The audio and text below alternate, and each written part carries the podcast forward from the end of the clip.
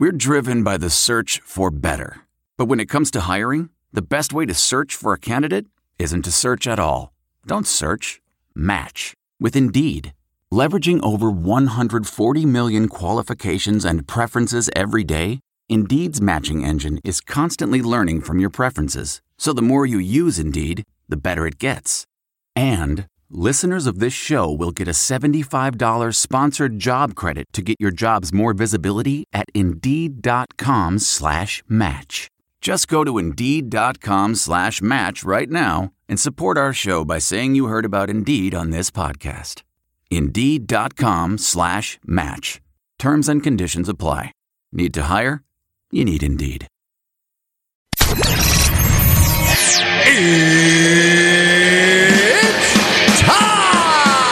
With Bruce Buffer.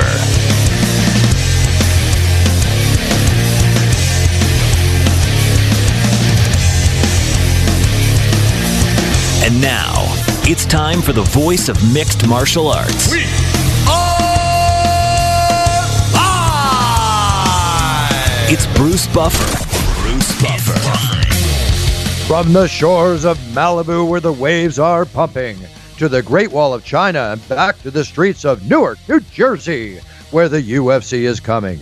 We are live. This is It's Time Radio, the show where we talk about what you think about but may be afraid to voice. Do not worry, we will voice it for you. We talk about everything on its time politics, film, TV, sex, drugs, rock and roll, you name it, we talk about it. That's why we call it No Holds Barred Radio. And I'm here with my No Holds Barred guest host, TJ DeSantis. We have no guests this week, which is okay because we've had incredible guests the weeks previous, but I need to spend some time talking about what makes the world tick in the week that was with TJ DeSantis. How's TJ? How are you? I'm good, Buff. How are you? Really good, really good. I'm shows every week. Energy's top. Went to the gym, trained two hours solid today. Feel like a new man, and getting ready to get back on the road again to Newark, New Jersey, home of the Sopranos and home of a lot of the fights at the UFC. We've got the fights happening there this weekend. Uh, T, you have any Invicta this week or next week? I think you have Invicta. Uh, do you yeah, not? but I also have a show this week, uh, Friday night on UFC Fight Pass. You can check out Island Fights 58, uh, one of the premier uh, regional promotions, we'll call it. A lot of the uh, best up and coming talent that end up in the UFC are fighting on this promotion. So, uh, worth your time if you're bored on Friday night, want some fight action in your life before the UFC the next day. Fight Pass is your home. So, what UFC fighters are in that event? Um, some UFC fighters that have uh, gone on to the UFC from uh, Island Fights. Most recently, uh, Mike Beast Boy Davis. He fought uh, on sort of short notice uh, in the UFC. Uh, Hannah Goldy, who's actually on the fight card coming up this weekend um, in in Newark. She's fought uh, for Island Fights as well. So yeah, definitely uh, solid stuff. Uh, fighters that you may not be aware of now, but definitely will be in, in the future. Might as well get on that that bandwagon early. Yeah, that's awesome. You know, when I when I hear you talk like this, I think about the 23 plus years I've been involved in this business of mixed martial arts. That she's only been around for two years longer than I've been involved. And you know, remembering when the new promotions came on the scene and they disappeared and they, you know, lagged or they made it. You know, the old WEC, the old Strikeforce. But when you see the the events happening, like you're talking about, Invicta, other events that are feeding grounds for the UFC as well as other MMA organizations, it makes me so happy because there's so many. Whether they're making the money that they should make, which is always a, a wish and a dream that I have for every fighter. But the bottom line is that there's areas for them to fight, to get better, to make it into their dream, which for most every fighter, if not all fighters, is definitely the UFC octagon. Yeah, and you, you need opportunities to get there. And one thing that I think in the past that was an issue for a lot of these regional promoters is they weren't working hand in hand with the UFC and uh, mm-hmm. Island Fights. I mean, it's on UFC Fight Pass. Invicta's on UFC Fight Pass. It's uh, got support and uh, the infrastructure to you know not only help fighters uh, progress and, and move on, but also to sustain as a company. And uh, you know that's where MMA is at this at this time in 2019. Exactly. And before, what the UFC used to do is buy them out. Now they work with them. So Right. I love it. I think it's really good, really good. Now coming up uh, next week is Newark, but we just came out of Edmonton, Canada. Uh, the Canadian fans got to thank them all again as always. They're just the r- most rabid, some of the most rabid. Excuse me. There are many others that are you know up there with them, but there's some of the most rabid fans out there. And ten thousand sounds like 30, 15 sounds like forty five, and five sounds like fifteen, whatever the case might be. But they brought the energy. The show was exciting. The main card, you know, starting off all the way through to Frankie Edgar, Max Holloway's uh, five round technical brawl. Uh, Cris Cyborg, here's the one I want to talk about. Oh, let me let me back up a second. Geoff Neal and Niko Price in their fight slammed heads and at one point almost knocked each other out. Did you happen to watch the show this weekend? Oh yeah, I was doing post fight uh, over on Between Rounds, so uh, I was glued in front of the television. Solid night. And Canadians just must have like a bigger lung capacity. Like you said, they're louder. I don't know what it is. It's just loud. There, you know, I'll say it again. I've never met a rude Canadian. I've definitely met a lot of inebriated ones, and I mean that with all the you know the kindness that I'm putting forth. They're, it's just they're, they're so happy. They're so cool. Everybody's so nice. It's like you're you're hard fetched to find attitude from male or female. And when they're there enjoying what they're fans of, such as the UFC, because um, they're huge sports fans in Canada, uh, they're just so courteous and so nice and so energetic. They they take that night as one of their special nights, and it shows as you can see how they act. So definitely a pleasure to. Uh, to perform for them. Getting back to Geoff Neal and Niko Price, when I got in the octagon, Geoff Neal, I was talking to him and he said, I said, boy, that headbutt was hard. He goes, was that what it was? All I know is I went down. I don't even know what hit me. yeah, he had, it's, had it's no idea I got headbutted. Yeah, I mean, uh, the adrenaline. No matter how long you fight, you know, a lot of these guys have you know, 30, 40 fights. No matter how long you fight, you still have this separation from yourself in a way uh, w- when you compete, and it's it's so interesting and unique from fighter to fighter to see who remembers what and how they perceive it to be and, and how it truly is. And uh, it never ceases to amaze me when fighters uh, really have no idea what happened over the course of, you know, however long their fight was. yeah, which is interesting and worrisome at the same time for Uh, obvious reasons. I, I don't think it's worrisome because he, here's the thing even if it's not necessarily getting hit, it's they don't remember certain sequences. Do you know what I mean? It's Right. it's that, Yeah, yeah, yeah. that adrenaline takes over and they're they're a different person and and I think in fighting especially you need to not dwell on things. So when something happens that maybe affects you, it's really good to get it out of your mind. right. Absolutely I mean, agree. if if it's like Rich Franklin who doesn't remember entering the fifth round against Evan Tanner and thought it was the third round because he got knocked out, essentially, yeah, that's a little bit scary. But uh, not every time is it is it all that worrisome. Agreed. You know what also is a little bit scary? Huh. Uh, another boxer died last weekend. Yeah, I know. La- last show, we reported uh, the boxer that died that weekend, Argentine boxer Hugo Santillan, uh, has died from injuries sustained during a title fight just days after the death of the Russian fighter Maxim Dadashev. Hugo was 23 years old. He collapsed in the ring shortly after his WBC um, lightweight battle with Eduardo Javier Abreu in Argentina. It ended in a draw. He was taken to the hospital. He underwent surgery, but he died on Thursday. It's horrible, a shame. Yeah. It, we talked about it last week, and again, without going into it again, all I can say is sincere, sincere wishes, best wishes, and condolences to his family and loved ones. Tragic. It's a tough sport. All fighting sports are tough, but we've been shown how tough and how dangerous it can be just in the last two weeks twice, and I hope we don't see this again for a long time. And- That's really all I can say. And that's why no matter who your favorite fighters are and who you cheer for, you have to respect everyone because they, they lay it out on the line every single time they step between those ropes or step inside that cage. And uh, I mean, you know, I, I appreciate what they do uh, in terms of athletic uh, accomplishment and achievement, but just the the risk, you know, it's it's it's there. Even if we you know think that oh it's it's safe it's regulated yes that's all true but it's it's still fight sport at the end of the day and anything can happen You get off your bike, you fall down. You get out of your car, you fall down. You get in a fight, you fall down. In all three instances, your head hits the curb. The worst can happen.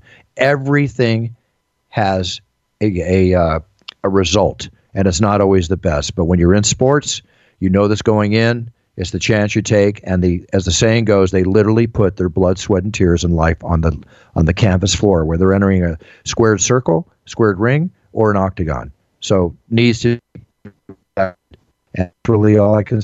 You know, it has not changed. This has been the way from the beginning when fighting sports.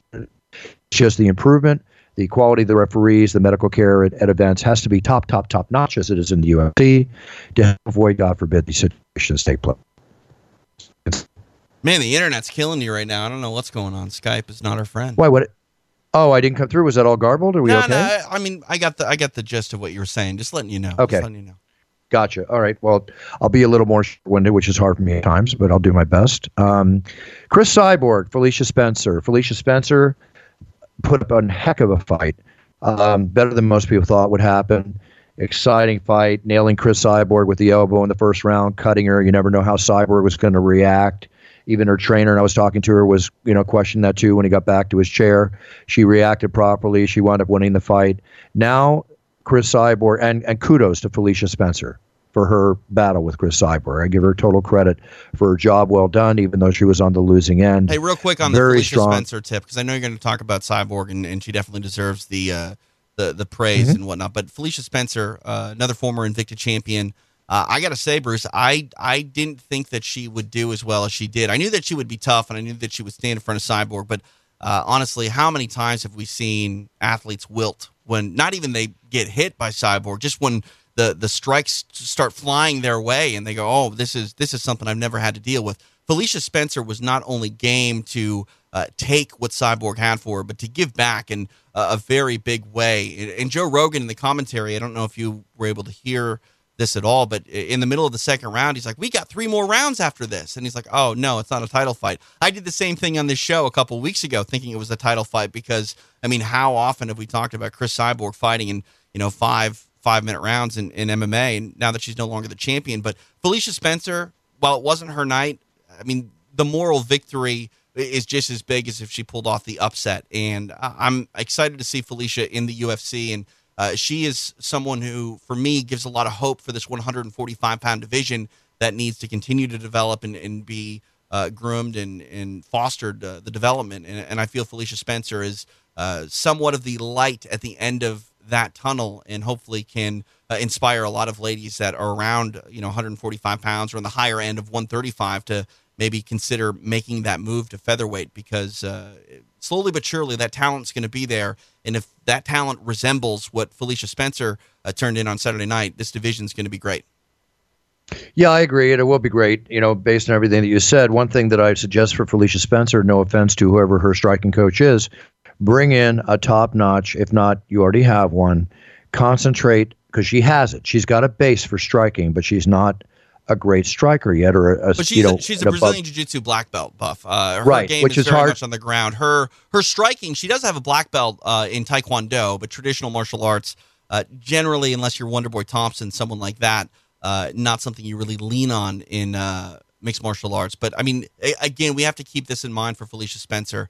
That was her eighth professional fight on Saturday night. Right, When right. when you're fighting for the eighth time, more often than not in the modern landscape of MMA, you're not fighting in the UFC, and beyond that, you're not fighting one of the all-time greats in uh, in, in Cris Cyborg. I, I I completely agree with you. She needs to sort of reapproach um, her uh, direction when it comes to striking. But man, uh, to, No, to no, go, she's- yeah, she's awesome. But the, the reason I say that is because she is awesome. She is an amazing grappler. You know, she was able to test that not to a 100% point, to a very large point with uh, Chris Cyborg. And what I think, what I see is, is that she has the basis for striking. She definitely is not scared to get hit. She's definitely willing to go forward. So with just a little more training and perfecting that striking, which is hard for somebody that started as a grappler to become a striker. It's much easier for a striker, in my opinion, to become a grappler. But I think that she has the ability, from what I could see. And if she gets that down, which I think from this she's going to learn, she needs to concentrate on that a little bit more for her next fight. She's going to be even more devastating, and she's going to be a, a, somebody to really be reckoned with. There's no question, and she already is. So kudos to her for an excellent performance. Cris Cyborg now is going on to free agency. This free agency could be huge for her. He either signs with the UFC and gets everything together there. I'm sure people are going to be tossing a lot of money at her. And my guesstimate is that some people in the boxing world might try to get her to step over to boxing because, um, you know, uh, for all obvious reasons. What it, the future has yet to be stated. What holds for Cris Cyborg? I hope she stays with the UFC. Um, she's she's a wonderful person. She's great to talk to. I I, hope she does. to me, I hate to say this, but uh, the the only logical fight that makes sense for Cyborg is a rematch with Amanda Nunes. For, for Yeah. my money, I mean, you, you can say that Amanda Nunes is is the greatest uh, women's mixed martial artist of all time. I'm not going to argue with that too much. She's definitely the best uh, 145 pounder on the planet. But Cris Cyborg went the better part of 13 years, Bruce, without losing a fight. Right. And right. and what she did at 145, I mean, without Cris Cyborg, Amanda Nunes is not the 145 pound champion because that division never makes it to the UFC. It just doesn't. Yeah, exactly. And, uh, I, I, not that we have unsettled business because Nunes finished Cyborg in such dramatic fashion, but I feel like if she really wants to say, look, I'm not only the greatest woman to ever put on the gloves, I'm the best at 135, to me, she still has to reaffirm that victory over Cyborg to say that she's truly the best ever to put on the gloves at 145 pounds. And for my money, take it. That's what I want to see. That's the next fight for Cyborg. Yeah, I'd like to see that too, and I'm sure she would too. And hopefully, the money's huge for both involved. And agreed. But there was this talk. I've, I've heard scuttlebutt over the last couple days that somebody in Cyborg's camp was asking for easy fights and all. I mean, Felicia Spencer is not an easy fight. Amanda Nunes rematch is not an easy fight. So I'm going to let that comment fall on deaf ears. I don't. I don't know if there are easy fights anymore. yeah, Cyborg. exactly, um, exactly. I mean when the division is getting better. I mean, there's there's not a lot of talent 145. Don't get me wrong, but uh, I don't believe that there's really a, a, a, quote unquote easy fight for her, and and that's a testament to not only the UFC but but her contemporaries, her peers. I mean, if she wants an easy fight, I, I guess maybe you do go to boxing. Maybe you do go beat up somebody that uh, doesn't have any business being in in the ring with you. But if I know Cyborg the way that I do, I've talked to this woman on multiple occasions. I've I've called multiple fights of hers. Even if someone in her camp is saying oh, we want easy fights or we want better paydays or whatever. At the end of the day, Cris Cyborg is a competitor. And for a very long time, a lot of people didn't believe that she was truly being tested. There are tests out there for her. And um, I don't know. I have a hard time believing that she doesn't want to test herself against the world's best.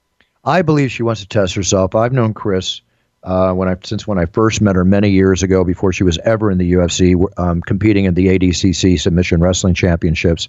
Always liked Cris, but what I see in Cris is she's got a very bright future. She has a persona, an image, and a cyborg brand that can be built very strongly in three sports. It is being built in mixed martial arts. It could be built huge in boxing, uh, managed correctly. It also could be a big WWE entry too. Yeah, I mean, let's face it. I, I, that's not her. You're a big. That's you're a bigger. Her, no, I know it's not her. I know it's not her. And don't you dare I'm, say I'm a big wrestling fan because I'm not. I watched when I was a kid. No, I, no, you used to be. I was about to add that you used to be. I mean, when you I was under, 15, that's the last time I watched. yeah, wrestling. but I yeah, but with your knowledge of sports mm. and and and you you you're smart enough to understand how it is today, whether you're watching it every day, every day or not.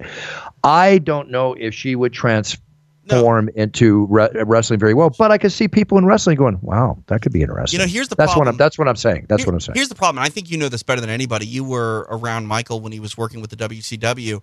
You know, one of the bad boys of MMA made his you know turn into pro wrestling, and, and that was Tank Abbott. And Tank, while his persona and personality worked well with professional wrestling, he wasn't able to just not beat the shit out of people in the ring. You know what I mean? it was horrible. He right. was horrible. And, W, he did not transfer correctly. You know that I was involved in yeah. getting him in the WWE. I, if it wasn't for me, he may not have had that initial introduction. Right. And I and I say that with total and, confidence. But you know, he went on to make the deal himself. Sure. I stepped out after a while, and I thought he was going to do great. But no, he did not transfer well to, right. to right. WWE. And I feel like Cyborg, her personality wouldn't be uh, really on point with pro wrestling fans. I mean don't get me wrong, I think she's a fantastic person and is intriguing and is very interesting, but she's not the same sort of personality that, say, you know, Ronda Rousey uh, is yeah. and, and, was. And also, too, when it comes to actually competing and, and putting on a show, a performance, if you will, in, inside pro wrestling, I, I, just don't think that Cyborg has the skill and ability not to hurt people. And, and that's really what pro wrestling at the highest level is all about. It's about, you know, putting on moves and not hurting your opponents. Uh, mm-hmm what you're going to ask Cyborg to do is to take the violence out of her calculated approach of violence. And she's a violent, vicious fighter. And, and I don't think that she can be a performer without essentially, like I said, beating the shit out of people. And, which is uh, a lot of which is a lot of reason why that when performers and uh, excuse me fighters like she, both male and female, transform over to film, they sometimes their fight scenes don't look good. It's all about the you know choreography. It's a whole different world. You explain it properly. It's not the hurt game. It's the entertainment game, and you can still get hurt doing the entertainment game. But we'll see what happens to her in the future. Going on to Max Holloway and Frankie Edgar. Frankie Edgar, one of my favorite UFC fighters, mixed martial artists of all time. Great guy. I can't say enough about Frankie and his family. Goes in valiantly and just for five rounds does everything he can to beat Max Holloway, undersized, reaches less, out, out, out. Excuse me. Let me rephrase that. Against a taller, longer opponent who is probably now considered, if you would agree with me, one of the greatest featherweight fighters of all time, Max Holloway. Um, five rounds, a war, tried to get under the punches, wound up losing unanimously on all cards. Uh, but you know, again, Frankie Edgar. I can't say enough about Frankie Edgar. Yeah, I feel, and I can't say enough about Max Holloway. I, I mean, I feel like we need to pay extra special attention to Frankie Edgar because, like you said, Max clearly is uh, the, the best featherweight on the planet right now. For my money, probably number two all time. Still a little bit behind Jose Aldo. And I understand you can say, oh, well, he beat Jose Aldo. Yes, that that's true. But when you look at the prime run of Jose Aldo, uh, I don't think Max Holloway has had the success with that uh, talent level of a division yet. I think the division is not what it once was a, a, few years ago, and largely for a couple of reasons. One is Max Holloway; he just he beats mm-hmm. people. Um, but when you look at Frankie Edgar, uh, I feel like we're beating the hyperbole drum when we say future UFC Hall of Famer from time to time. But uh, Frankie Edgar truly is that. And when you look at his run, I mean, what, it, there are people talking about. I think Joe asked him in the Octagon Saturday Night, Bruce, of whether or not he would consider moving down to, to bantamweight. We're talking about this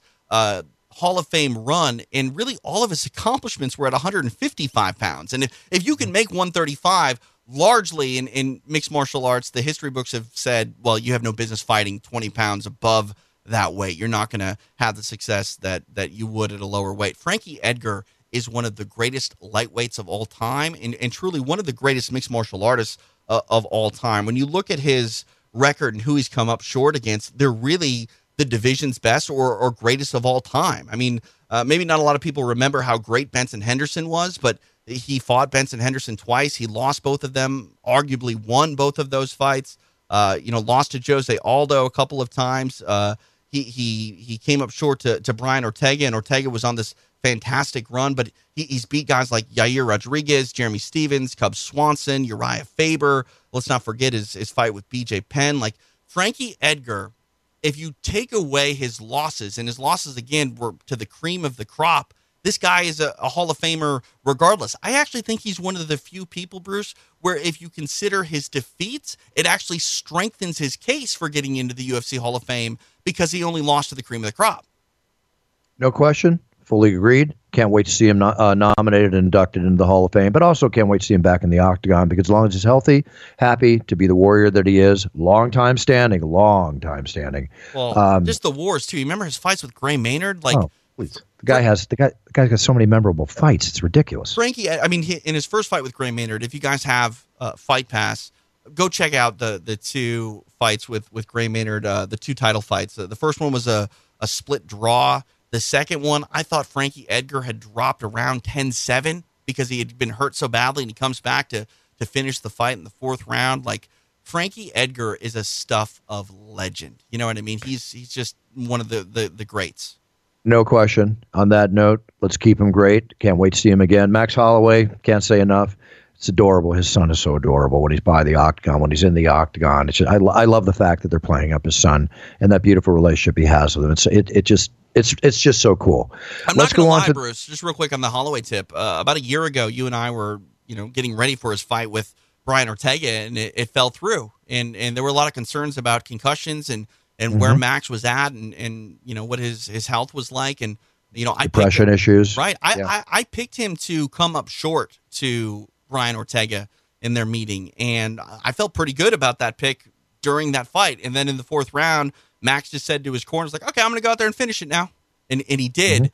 And I was a little worried about this fight with Frankie because Frankie is so good, but also Holloway coming off that loss to Dustin Poirier, where, I mean, he got beat up in that fight. You know, he, mm-hmm. he, he took his lumps. And we were already a little bit, quote unquote, worried about his ability to, to battle through wars and what his head was going to be like. And yeah, uh, Max Holloway, uh, again, for my money, not the greatest of all time at 145 pounds, but he's just one or two more title defenses away from claiming that throne. And and uh, we're very blessed. I think uh, you know, 20 years from now, when you go back and look at the the Fight Finder and look at the records and see that Max Holloway and Frankie Edgar went to war, it's going to be like, oh man, I need to go back and, and look at that fight. It's not an all time classic per se, but two of the most credentialed and accomplished fighters squaring off for a UFC title fight in 2019. It it, it Yeah. doesn't get much better than that. I was just thinking about 20 years from now when I'm 82. I won't. I don't think I'll be announcing, but I'll definitely be watching. So I'll, Well, I'll check it out. well, Send me a reminder. I mean, they'll, they'll be paying you with a licensing deal for the hologram and all that stuff. I mean, you'll still be in there. You won't be in there physically, but you'll be collecting a paycheck for saying it's time. I promise you that. did you see my business plan or something? How did you know that? I'm just kidding. I mean, I brought that up here on the show before. Yeah, so, I know, Uh, I your know, business I know. plan may be uh, uh, owing me some royalties for some ideas, Buff. That's all I'm saying. always always open to discussion no problem okay coming up on saturday thank you for that coming up on saturday uh, we've got ufc fight night it's uh, robbie lawler finally Colby covington is getting back in the ring lots of talk lots Oh, of man. smack lots of everything now it's time to show and shine Looking at Uh, Robbie Lawler, one. Buff, he's about a plus 185 underdog, and people are jumping all over that. how can you not jump what on I'm that i'm not going to bet it but how can you not jump there's certain people you don't bet against Robbie Lawler. and Lawler's one of Robbie them, Lawler, yeah. he's one of them. It's as Yeah. simple as that.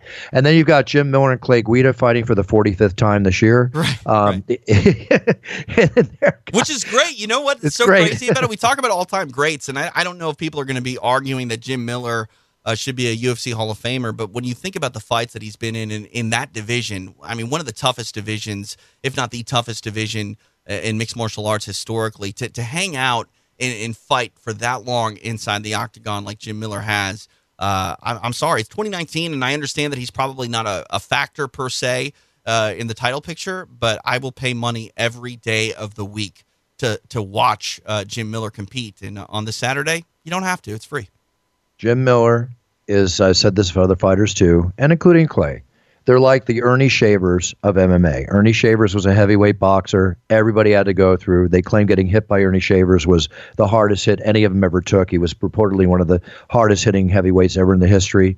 Uh, to my knowledge, never became a champion, but everybody had to fight Ernie Shavers, and everybody in the lightweight bout seems to have fought Jim Miller or Clay Guida. You know, it's pretty much the way it is. You know, Clay Guida is the prime example of someone that I bring up all the time. And Clay really never had an opportunity to become a UFC champion. He never, you know, captured that much needed victory to get in the title picture. And that's okay. That doesn't mean that Clay Guida wasn't great.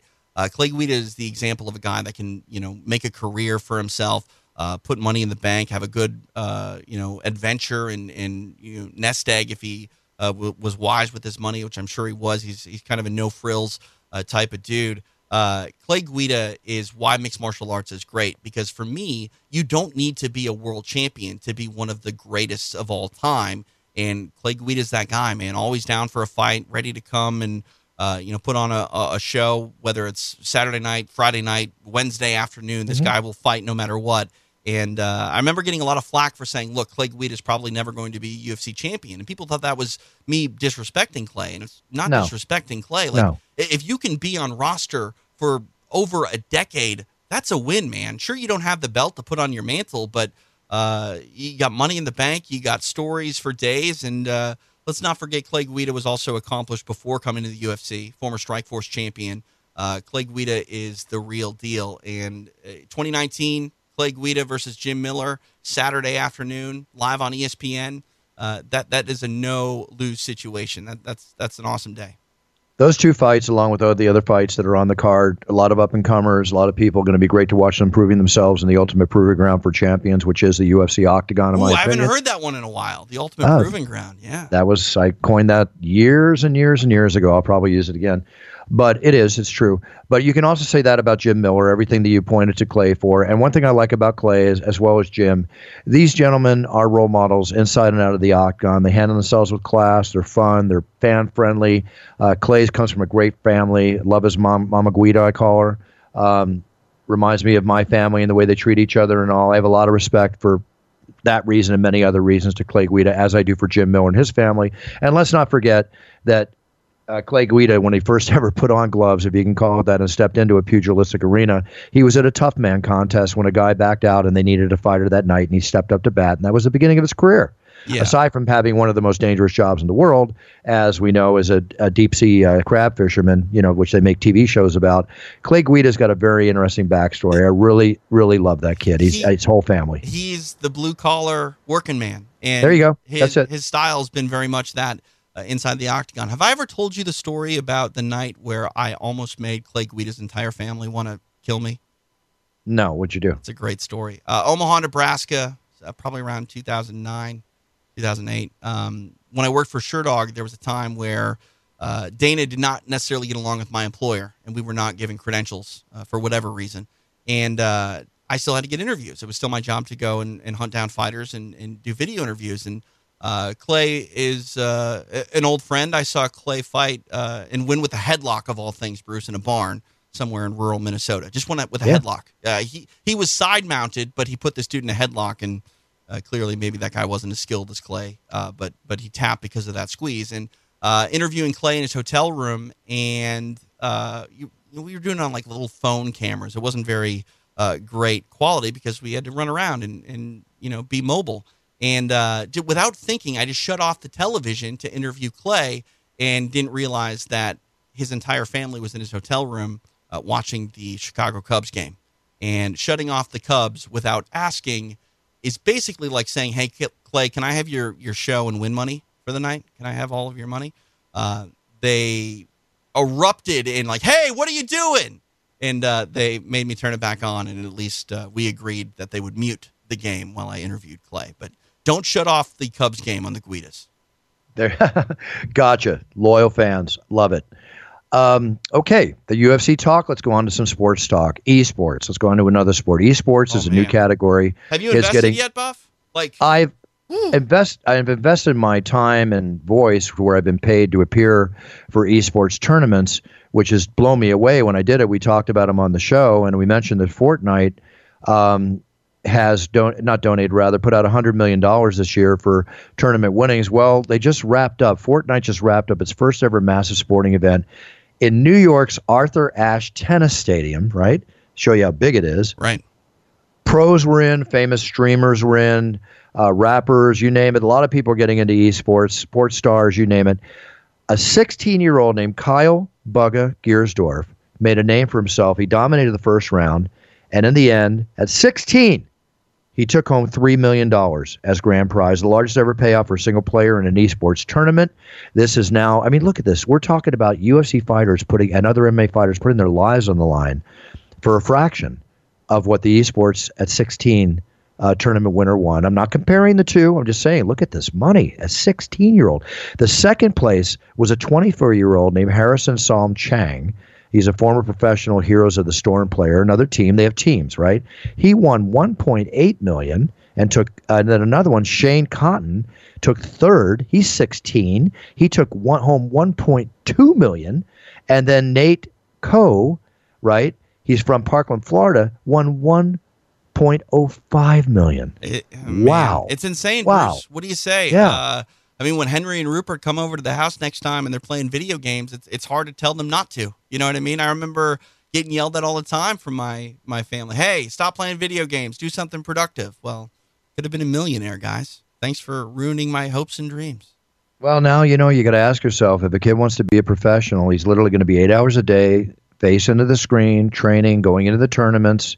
Hey, As a as a father of a son, Yeah. If your son came to you at 13 and said, "Dad, this is what I want to be," because I know Rupert thinks about it. Henry, it, Henry loves playing, but he's not into that mode. Right. But he says his brother probably is. What do you say, TJ? Well, I mean, it's the same way as if they wanted to play baseball for a profession. You allow Mm-hmm. them the opportunity to do so within reason. You don't let it destroy the rest of their lives.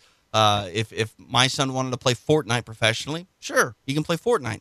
That doesn't mean you don't get to do your homework. That doesn't mean you don't uh, do anything else. Same thing if he wanted to come home and say, "Look, I want to be a shortstop." Sure, we're gonna go hit some ground balls. We're gonna play. We're gonna work on form and technique. But that's just one part of your life, and uh, I'm a firm believer that the odds of being a fantastic uh, video gamer are the same as being the odds of being a fantastic baseball player. It's it's a long shot, and you work towards it, and you put in hard work, but uh, it doesn't mean it consumes you to the point where you don't live your life. And you know, kids are growing up and being forced to grow up so much quicker these days, Bruce. Where uh, you know, I, I want kids, I want my son especially to to be a kid as long as he can before the rigors of life will eventually uh, kind of show how maybe sometimes the world isn't as great and as uh, pleasant as you would like it to be. Let's let's face it. At at some point, we all lose the innocence of being a child, and Mhm. the the world jades us a certain way. It doesn't need to destroy us. We don't need to become jaded per se. But I want my son to enjoy his youth as long as he can, and probably to play video games at the highest level. It's like anything else at the highest level, and uh, I just want to make sure that he has has fun in doing whatever he does and doesn't neglect other opportunities or or things that he needs to experience as a kid. Yeah, I, I agree. And also, too, if I'm not incorrect, they're giving away college scholarships now based on I mean, esports. Yeah, it's a real it's a real sport. Like it kind of I, I feel like the the term esports kind of takes away from what it is. It's kind of like how some people looked at at ultimate fighting or human cockfighting or things like that. Uh, it, it wasn't uh, you know the the respect didn't come with mixed martial arts the way that it did with other uh, forms of pugilism, and I, I feel like esports is kind of that way. Maybe it's not the same sort of thing. Maybe you're not uh, a ripped athlete per se, but I, I'm sure that the amount of dedication and time and effort that it takes to become one of the world's best. Like, look, you you don't just you know become great at anything without No, you putting train. in- yeah, and uh, I, I don't think that we should look down upon it per se. It, it does seem weird, right? It does seem a little bit weird that you can go sit in your room with a keyboard and, and make millions of dollars, but uh, who You can sit in.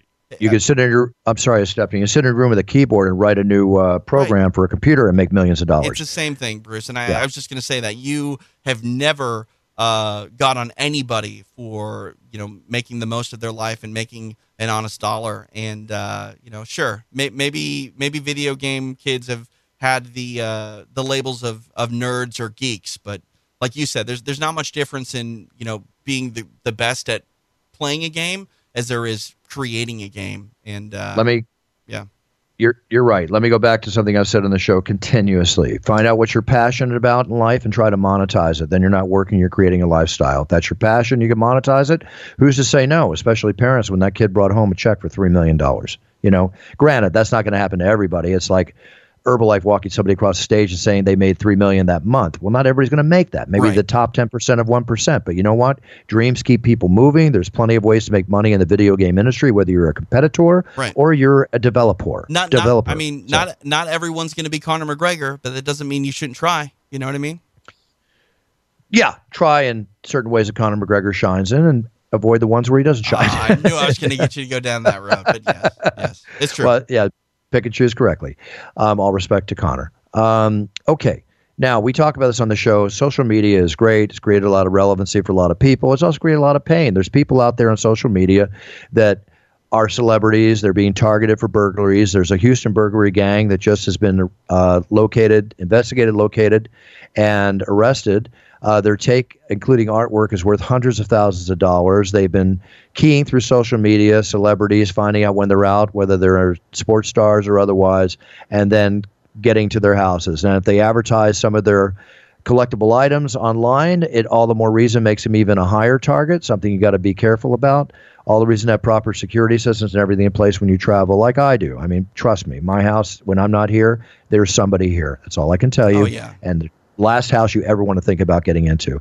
But Well- with that being said, people are getting ripped off, and it's come out now. Social media is a way for thieves to find out their targets. Right. I mean, if you're a, a prominent social media figure or someone like yourself who works on television week in and week out, I mean, you're advertising where you are at any given time. And it's not hard for Mhm. people to, to figure out where anyone lives these days. You know what I mean? No. And, uh, you know, uh, I, I hate to say it. I, I'm sure, you, you know, you've alluded to your security measures in the past without giving away too much information. You're at the higher end of, you know, home protection and home security it does not cost much money to have a little peace of mind. And I, I think people, I mean, even the the doorbell uh, system, the the ring doorbell system that has cameras and stuff and gives you notifications to your phone, like that seems really futuristic. And I've talked to people, Bruce, who seem to be kind of put off by it because they think it costs a lot of money. It's not something they feel that maybe they want to spend money on or, or time setting up. And it's like, man, it, It is- doesn't. It's it's amazing. It does not cost nearly what a lot doesn't. of people think. It doesn't cost a lot for what it gives you and the security, everything you're talking about, an absolute minimum. That's something that should have. Alarm system, of course. And, you know, if you can afford it and you've got the capability of it, armed guards and response and right. uh, people to uh, I mean, watch your home when you're gone if you're in that situation. Bottom line. Not, I mean, not to not to give away you know promotional opportunities for for companies you know for free on the air here, but there's there's a, a company out there called SimpliSafe. It's like 15 bucks a month. It's 15 bucks a month to uh, you know at least have some accountability and some proof if something does happen. E- even just to have for your insurance company to uh, you know show look something actually happened here because i mean half the battle with insurance is, is getting them to pay out on claims. Uh, when you have a home security system in place uh, not only are you probably going to get a little bit better rate on your insurance but you're going to have some recourse for if if the worst does uh, happen um, you're going to get compensated. Exactly. So. listen i used to be in the alarm security business. I had a company called environmental security systems in my 20s alarmed and um, tons of restaurants and, and retail shops all through Santa Monica, including high end and low end homes. Back then, we would charge five, six thousand dollars for a security system. We'd have to hardwire through the house and all this kind of stuff. Maybe a low of thirty five hundred. That was then. This is now. You can get a dynamite system in your house for under a thousand dollars. You know, if you if you have a small house and and pay twenty bucks a month or whatever for monitoring, and even have camera abilities too. It's worth it, and it's something I suggest everybody do because this is the world in which we live. And also too, that, also too, just think about that. A thousand dollars. It seems kind of steep, but tell me that almost everybody listening to the show doesn't own something that is worth at least a thousand dollars, if not monetarily, sentimentally. You know well, what I that, mean? That plus just a loved one being home alone. I mean, we can go on and on and on. It's all quite obvious. Oh yeah, bro. I mean, like like I said, I'll be in Florida this Friday night. Like I'm telling the whole world, look, my wife and child are going to be home uh, alone. Not not that I'm anybody special, but in this modern society, you have to think that anybody can be a, a target. And uh, I have peace of mind when I leave. I can say that. I do too for many reasons beyond anything I've said on the show. So I'm looking forward to my trip, and we'll leave it at that. Okay, now an Arizona company. This is crazy, TJ. We got a couple crazy ones here. Mm. All right, you donate the bodies of your loved ones to a company for medical research, you know, after their passing. Sure. To help find cures for diseases like Alzheimer's and Parkinson's and such. Well, there's a big resource center in Arizona called the Biological Resource Center. And federal authorities wound up raiding this facility in January of 2014. This happened a few years ago, but it wasn't highly publicized, right? 35 relatives of people whose bodies were supposed to be donated for science research were notified that when they made this raid, they had a horrific discovery. They found bodies piled atop one another, buckets full of body parts oh and other unsettling scenes. Um, which basically the body parts were taken in, but they weren't used. They were stacked, including many in freezers, no tags identifying them, buckets full of heads, arms, and legs. Um, one torso had his head removed, and a smaller head was attached in a Frankenstein manner, what? like a joke, and the torso was hung from the wall. Oh my god! So, so relatives are suing this company. You can imagine well, they're the desecrating duress. the bodies. I mean, they're desecrating the body. It's horrible. The bodies were literally used in crash test crash test dummies. Oh right? God. Okay. Body. Here's another one. Bodies were also sold to the Department of Defense, according to this lawsuit, where the bodies were used as crash test dummies in experiments involving exposure to destructive forces like impact, mm crashes, ballistic injuries, meaning bullets, right. and blasts, meaning explosions. If I was the, the relative oh. of one of these people, I'd be involved in the suit and I would be just beside myself. L- let me say this. I don't necessarily have a problem with the cadavers being sold to the Department of Defense for things like that. Yes, it's it's not exactly what I would want my you know loved ones remains being used for but that that you, you are sort of divorcing yourself from what they're going to use the bodies for. The desecration of the bodies though bruce the the frankenstein type uh you know stitching together and things like that that's uncalled for. That, i think they have some serious grounds there crash test dummies while i would prefer that if I donated my loved one's body for cancer research or something like that, that it'd be used for that. But if I'm just blindly giving it to someone and signing paperwork that you can do what you want to, I don't think there's much recourse for that. But the desecration, that that's just terrible. I, I can't even comment beyond that. Yeah, it is. Let's go on to another one. This is horrible too. You know, there's all these border issues with President Trump and the wall and what's going on down there. Um, to benefit and also horrifically some of the things that are happening. It's just it's all over the place. I don't like reading this at all. I really don't like reading this, and we'll see how this comes out. 18 U.S. Marines from Camp Pendleton and one sailor have been arrested for alleged crimes that are including human smuggling and drug related offenses. Um, we'll see how this pans out. Uh, it's just horrible, you know, if that's the case. Any kind of thing involving human trafficking. So, information has been gained from previous, uh, previous human smuggling investigators that precipitated the arrest. Uh, none of the Marines arrested or detained for questioning served in support of the of the border support mission going on. They're outside of that, and eight other Marines were questioned and they're involved in alleged drug offenses. Now, Camp Pendleton is down near the border, down around San Diego, uh, maybe making it more accessible for th- things to happen. But here's an example of you know some bad eggs, and we'll see how it goes from there. But it's just I hate reading that you know, my respect and everything for the U.S. Marine Corps. And, and it's just like a police department. There's always a bad, you put 10, 10 soldiers, 10 policemen in a room, chances are there could be one potential bad egg. Oh, yeah. I mean, in this case, we have 18. What is, what is shocking to me is how big of a deal human trafficking is because. I mean, it's it's it's the equivalent of modern day slavery. I mean, you, you're mm-hmm. you're in the slave trade at that point, and I, am sure you noticed this when you travel through certain airports. A lot of airports have um, made uh, it a point to take measures to stop human trafficking, or at least do their best as you know airports to deter it. And every time I see the signs or hear the announcements, it's like it's a bit shocking to me because you hear about it, but you, you don't tend to understand that that it's not something more than you just hear about. This stuff is actually taking place, and what's really scary about it is it's taking place right in front of us, and and we seem to not know. And these reminders, uh, it catches me off guard sometimes, Bruce. Yeah, no, absolutely, it does. Just like this next story does too. You know that um, we talk about poachers, horrific. I mean, poachers should be taken and poached and right, shot. Right, my opinion, yeah. as soon as they're found.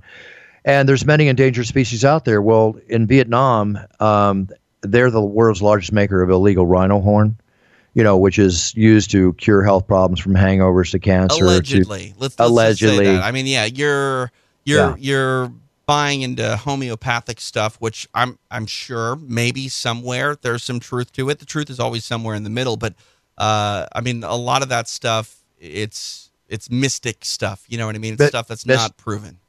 Mystic stuff that people, for whether it's sexual dysfunction or whatever the case might be, ED, whatever the case might be, or looking for that dream drug or dream dream help. Well, I just got to think in order, getting getting some Viagra is easier than killing a rhino. I don't I don't know. Well, you would think so, but these are different countries and different no, I know, cultures. I know, Bruce. I know. So so with that being said, in order to get a rhino horn, obviously you have to kill the rhino. Okay. Right. I mean, I, I, don't think you can cut a horn off a rhino that's alive. That's for sure. And I'm sorry, I'm not oh, trying hey, to make a joke. No, There's no say, way. Hey, I'll make a joke. I would love to see some of these poachers try because they get I, what they need to get. They, they would. Well, 55 pieces of rhino horn were found hidden inside shipments of plaster at Hanoi International Airport in Vietnam. The, the customs officers broke up the plaster molds from 14 shipments and they uncovered this highly illegal horns that weigh 275 pounds total and is worth to be uh, is said to be worth about 500 million on the open market because a single horn can fetch 100,000. Along with the rhino horns, and there's a picture here which I'm absolutely disgusted looking at, is seven carcasses of Bengal tigers. Oh okay, oh that were seized by police in Hanoi. Not only the horns, but the tigers. Horrible, disgusting. And Death sentence, please, right away. what's, Done. What's crazy to me is the stuff that they are poaching and they're taking. I mean, these are ferocious beasts. You know what I mean? I would hate to uh, come upon one without a, a weapon. I'm not saying that I want to kill one, but you don't want to stumble upon a Bengal tiger and you know make it worry for its life. I it, it's weird that these are the answers to some of these problems for you know certain people in in other countries. I, I, don't know. It's just like like you said, Bruce. Like uh, we've talked about it time and time again. I'm a hunter. I, I I don't really hunt anymore, but I grew up doing it. I love the tradition. I love uh, the opportunity to feed yourself in the most natural way, and and you know killing your your food and you know bypassing the whole market and commerce of you know what food is fundamentally in, this world, but you need to do it within the regulations. And, and uh, these animals are protected for a reason. And it's just, I'm, sorry, like I, maybe this drives people or, or you know pushes people the the wrong way, rubs them the wrong way. But I'm with you, Bruce. I think poaching an animal is not all that different than murdering a human being. I don't see much difference at all, personally, and in, in respect to that. I so, mean, we've lost so many species of animals in, in our lifetimes. You know what I mean? Like these animals are going extinct. They're protected for a reason. If you, you know, I mean, in a roundabout way, there's not much of a difference between uh, genocide and extinction. And I'm sorry, I think you need to be punished much deeper than a lot of these people are. The, the deterrent is not there for some of these poachers. Absolutely agreed. Um, moving on to another story. With that being said, kudos to Holiday Inn because here's something Holiday Inn's doing to end something that's a very big problem. We all know that plastic is a huge problem, whether it's in the ocean, the waste. Um, it's not uh, reusable, all that kind of stuff. Well, Holiday Inn just decided to ditch all the tiny hotel soaps and plastic containers of shampoos and such in their hotel rooms for good. So that's 843,000 rooms across the country. And instead, guests are going to find bulk size toiletries, which is larger containers uh, that are more that are reusable and sustainable. Um, in their rooms. Now, A, this is my opinion going to add a lot of higher cost to the Holiday Inn and what they're doing, but in their minds, it's also going to reduce a tremendous amount of trash and waste that they are contributing to the world. And kudos for them. They've made that move. I look forward to seeing other hotel chains make the same move. When I look at the containers that are going to be in the bathroom, I think a lot of people are going to be stuffing these in their bags. They're going to be a little larger, uh, a little nicer, and they probably won't be there when the maid gets there the next day. That's for sure. Yeah, probably. So, so good for them. Um, we get back to the young uh, the young people, these YouTubers. You know, we were talking about the gamers and young people finding ways to make money. This is pretty amazing, TJ. Boram, which is a six year old South Korean YouTuber, right? She posts up her YouTubes and her blogs. She has 30 million subscribers.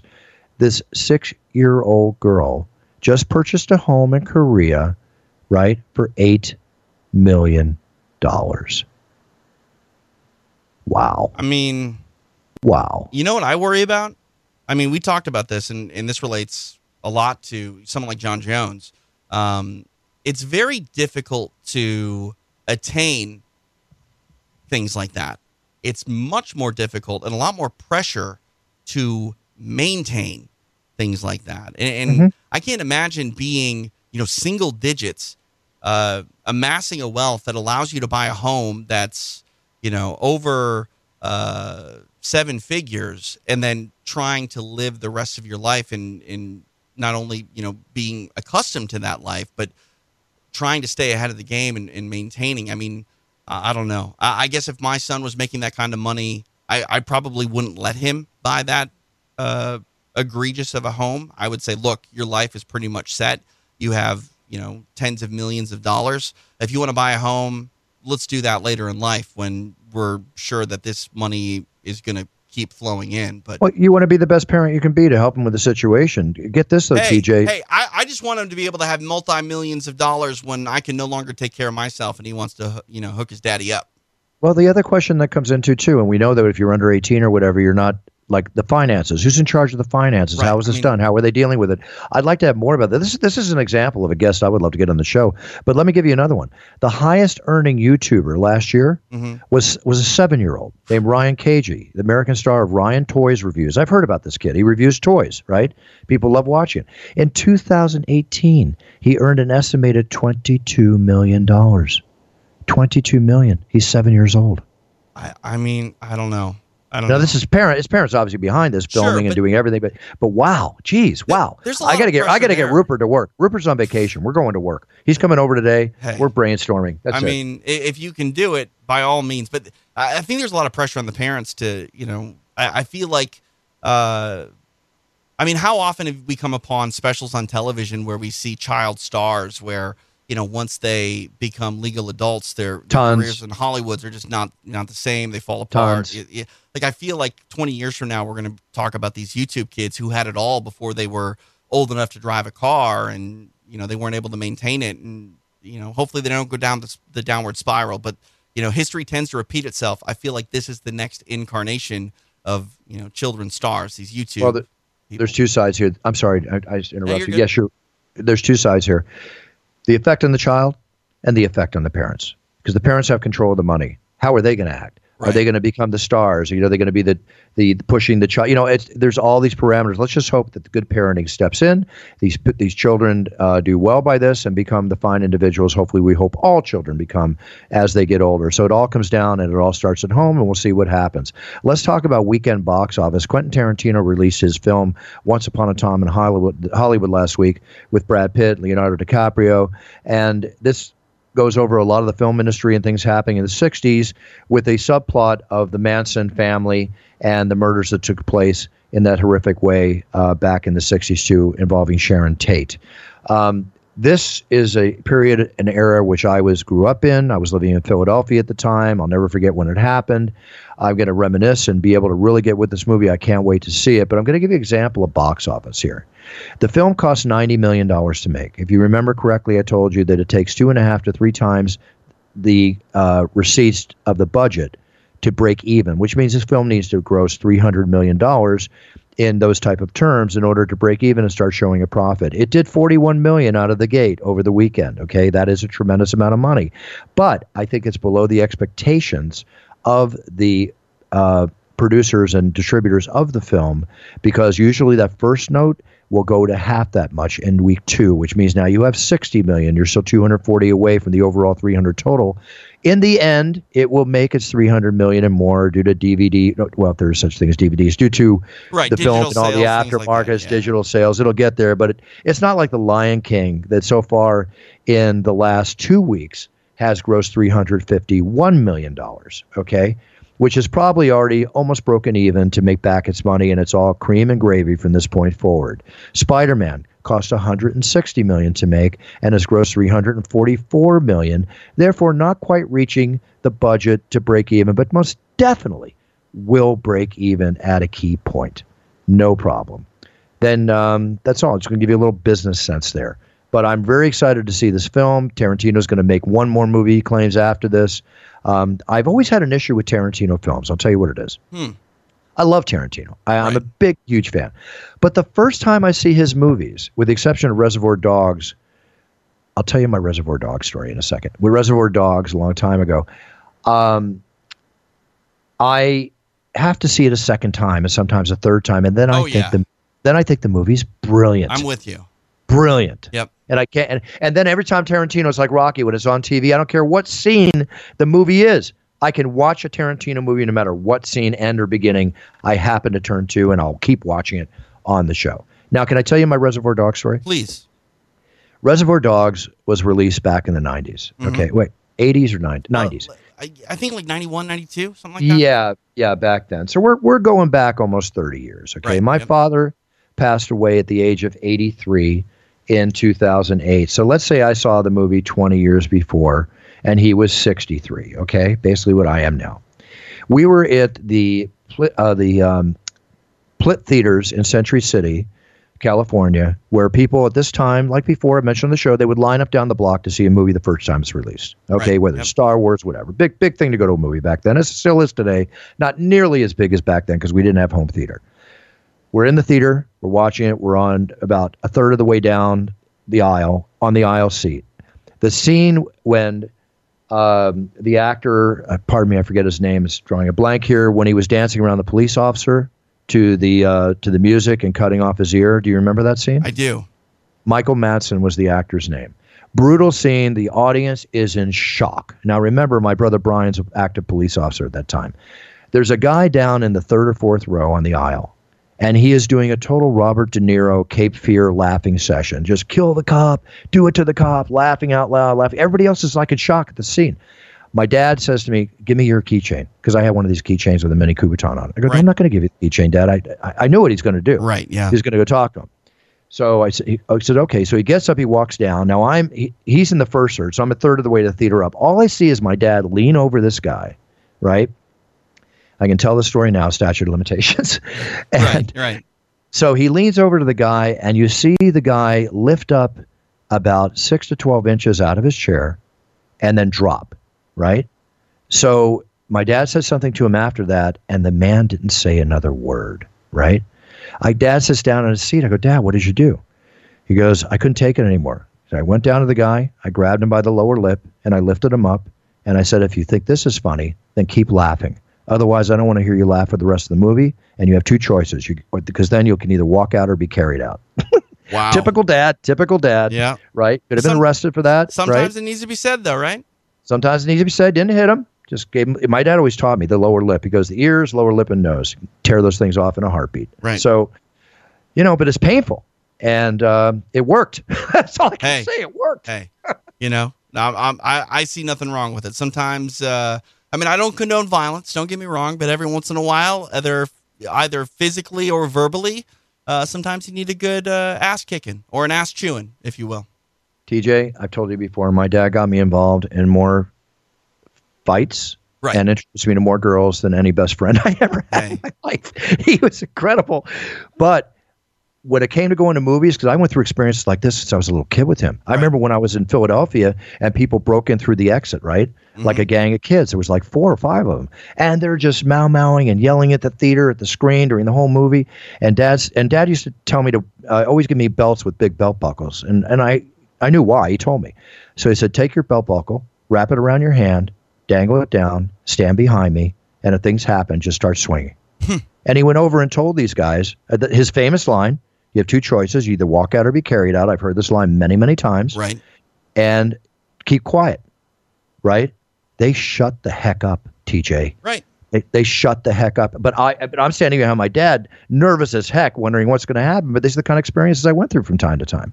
I mean, it's it's a shame that our fathers never got to hang out, and you know maybe they're in, in, enjoying a cold one up there. But uh, my dad was considerably younger than your father, but very much uh, in line with the, the same sort of uh, personality.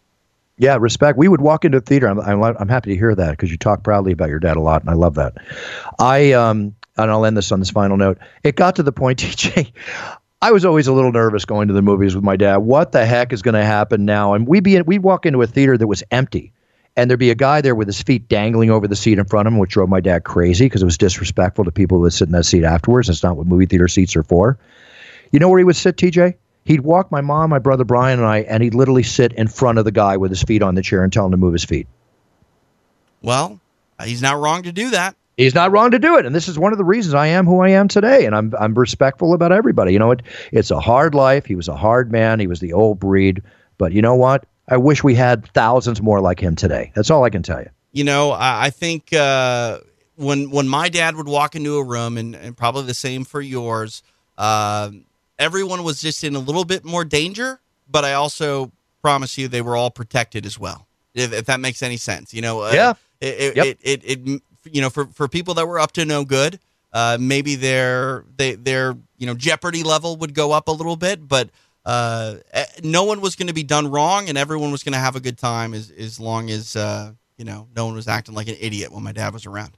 Yeah, one of these days we should have a dad story day because I got so many cool stories about him. It's just uh, very interesting. But you know what? I hope they are breaking up a can of beer or a bottle of beer or whatever they're doing and having one together because men are men, and they always should be. Bottom line. Thank you, Dad. I love you, Dad. Thank you so much. I remember you and I miss you every day of my life.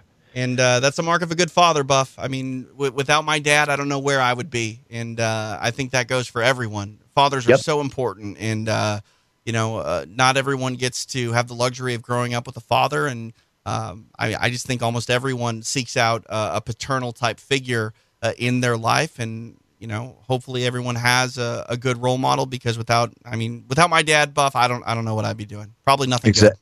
Exactly, and and that also relates to my mother Connie too. Uh, that everybody you know you know and, uh, Takes a and a lot of people Buff. know on the show. Takes a It's- village. it takes a village. So you know, on this note, talking about our awesome fathers, you know, and I and I I, I had fights with my dad. I hated my dad from time to time for certain things, but I love him more than anything. He was a hard man, and he made me tough. Yeah. and he made me respectful. I mean- and that's the key. I, I've I've dropped f bombs on my dad. He's done the same thing to me, but it, that, because of that is also why I respected him. I mean, I I could always get a honest to goodness straight answer from my father, whether I liked it or not. Uh, sometimes I needed to hear things, and he was always there to, uh, you know, not not only quote unquote keep it real, but to, to make me better. Uh, and that's all he ever cared about. And I'm forever in his debt. And hopefully, I can be half the father uh, to my son that my dad was to me. Exactly. No, that's that's cool. Very cool. Um, you know what? Very heartfelt. Let's end the show on that. Just I agree. No better way to Right. go out. no better way to go out. God bless your dad. God bless my dad. God bless all fathers and mothers out there. Just please be the best you can be for your children. TJ, anything to tell our audience before we sign off? No, that's it. Uh, I'd appreciate all the support uh, over on Patreon if people want to check out my uh, MMA shows that I do. Uh, pre and post fight coverage for every major mixed martial arts event taking place. Uh, Patreon.com forward slash uh, between rounds. Also, you can watch me again this Friday night live on UFC Fight Pass uh, for Island Fights 58. Some exciting fighters uh, across a variety of weight classes, and I promise you, at some point, you'll see at least one one or two of these uh, fighters inside the Ultimate Fighting Championship. So. Uh, you might as well, uh, you know, be the smartest guy in the room. Take a look at them now, so you can tell uh, all your buddies on fight night who they are, where they came from, and why they will win, or maybe why they won't. Very cool. Very cool. Always a pleasure to see your your career getting bigger, expanding, and the whole bit over the years, TJ, with so much more oh, to come. It's, it's a great little so run for me. I got three straight weeks of uh, Fight Pass appearances. I got Island Fights this week. Uh, the next week after that, uh, Invicta FC, uh, and then the week after that, Combat Jiu Jitsu World. So uh, I'll be Love living it. on Fight Pass for the next month. Love it. And keep commenting that boxing because you never know who the commentator is going to be for Zuffa Boxing. We'll see what happens if that goes up. Everybody, thank you for uh, tuning in. We really love and appreciate all our listeners worldwide. I love how you come up to me when I'm anywhere in the world doing shows. Also, too, thank you for your videos, your audio orders. We've been busy as heck doing a lot of business videos now, which we do do, but you need to send in the details of how you wish to order it, what it's going to be used for, and you will get info and fee quotes from that, from our office, from the wonderful, amazing Miss Kristen Grulock, my vice president, right honor. She'll take care of you. Also, I am on Cameo. I have not mentioned that on the show before, but if you oh, go no, to Cameo, you have. You have. Oh, it's oh, all right. Yeah, because for whatever reason they don't like me. They don't, they don't want to approve me. I, I'm gonna I, I, am gonna take care of you. I know exactly who to talk to, and we'll talk about that after the show. I just uh, set up Jon Anik, who's going to be on Cameo soon, and uh, Mike Hearn, Michael Hearn from last week. I'll get you all taken care of. We'll cover that. Everybody, go check out Cameo. I do these videos for personal usage. I'm not in a tuxedo. I had just had a record month on Cameo too with all the orders that came in. It's a great service, easy to use. A lot of your favorite celebrities are on there, I'm sure. Check out Cameo. Happy to do it for you based upon your orders that come in. So with that being said, treat everybody around you with respect. Treat people that you want to way you yeah. Let's start that again because it's an important note. Treat everybody around you with respect treat people the way you want to be treated, be a role model to your sphere of influence, set your goals, write them down, learn about them. So when you step on that path of life to fulfill your dreams and your goals, you perform and be the best you can be. And that means you're winning, and that means you're a winner no matter what the results. So be the best. And thank you for joining in on the show. And I will talk to you all next week with my partner and co host, TJ DeSantis. Buffer is out. It's time with Bruce Buffer is a TJ DeSantis production and is property of Buffer Enterprises Incorporated. Its content is intended for private use only.